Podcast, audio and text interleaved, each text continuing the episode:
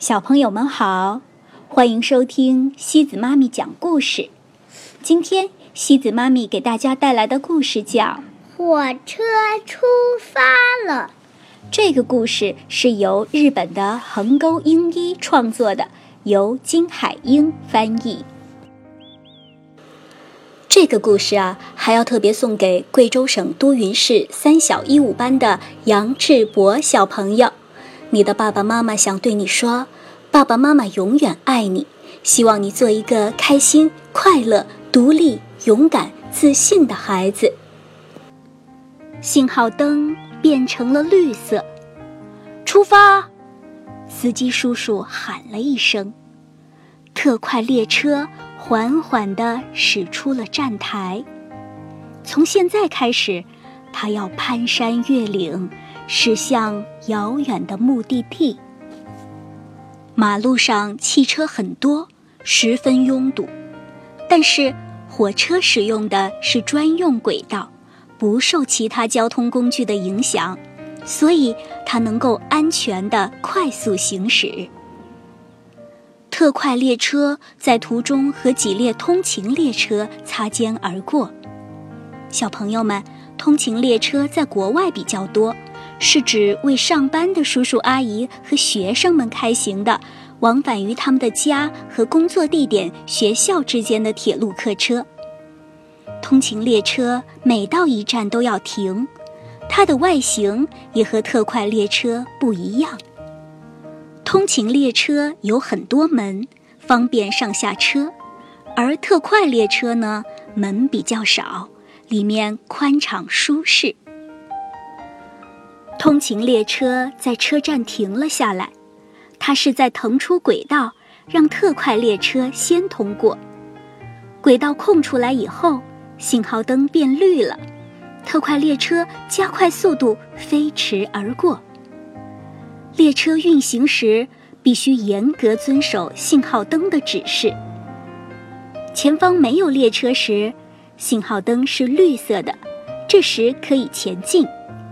不远处有列车时，信号灯是黄色的，这时要提高警惕，缓慢前进；而前方有列车时，信号灯是红色的，这时火车就要停下来了。前方出现了一条大河，特快列车驶过了架在河上的铁桥。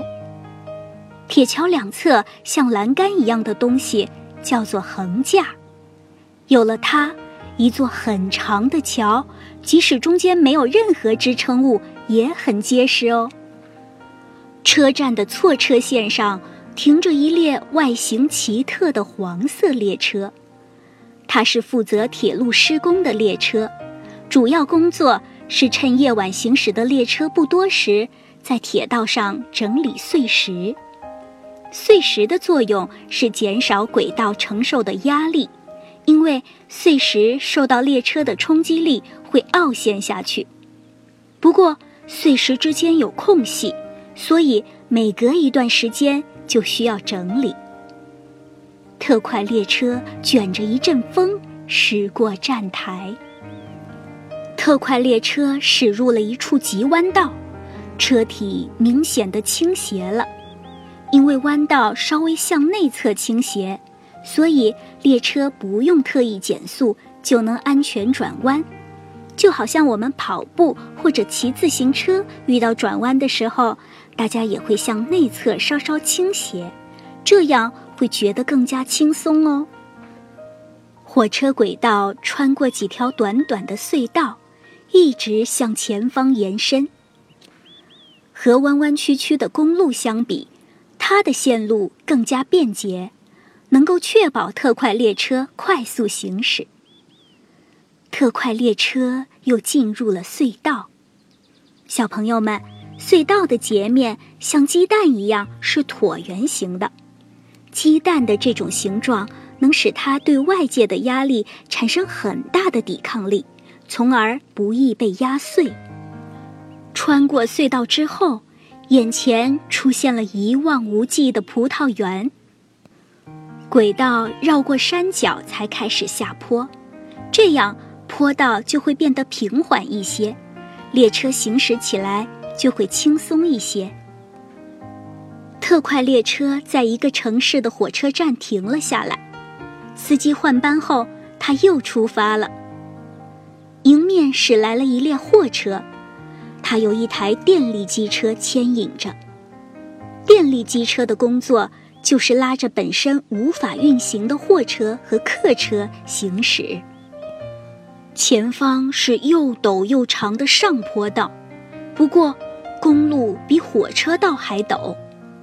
汽车可以十分轻松地爬上陡坡，是因为汽车的橡胶轮胎有防滑作用。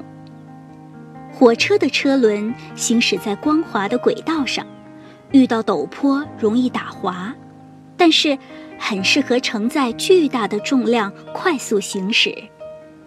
特快列车靠输电线路供电，启动电动机就能在坡道上快速行驶。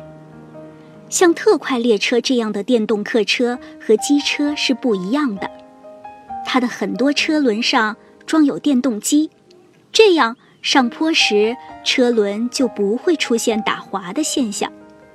电动机多，提供的动力就大。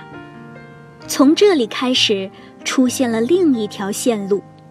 这条线路的上方没有给电动客车供电的电线，所以在这条线路上行驶的不是电动客车，而是柴油机车牵引的客车。它和公共汽车、卡车一样。装有柴油发动机，嘣嘣嘣吭，发动机的声音在落叶松林里回响。